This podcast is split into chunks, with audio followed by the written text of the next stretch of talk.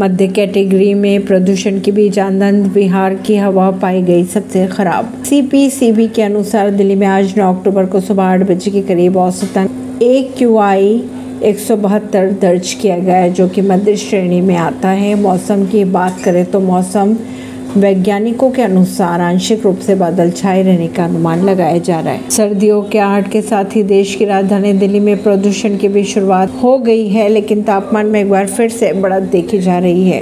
नई दिल्ली से।